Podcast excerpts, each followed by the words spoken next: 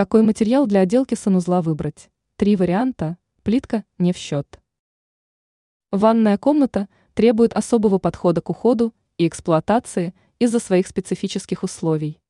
В связи с этим, по словам эксперта сетевого издания «Белновости», дизайнера Юлии Тычина, для отделки санузла часто выбирают керамическую плитку, прочный и долговечный материал, который способен выдерживать влажный воздух, брызги воды и перепады температур. Но даже несмотря на прочность кафеля, из-за некачественной вентиляции на стенах может появиться плесень, а швы плитки потемнеют из-за повышенной влажности. Поэтому, прежде чем приступать к ремонту ванной комнате, важно продумать систему вентиляции, а затем уже выбирать отделочные материалы.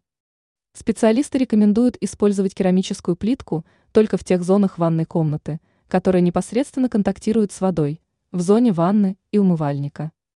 Для отделки остальных стен можно использовать следующие материалы. Краска – это экономичный вариант, подходящий для любого интерьерного стиля.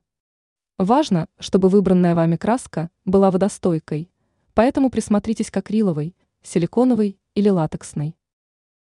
Декоративная штукатурка. Такая отделка может быть гладкой или текстурированной, в зависимости от вида.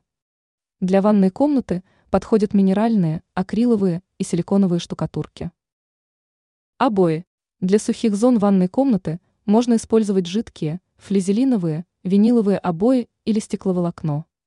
Ранее дизайнер рассказала о хитростях, которые помогут совмещенному санузлу смотреться более просторно.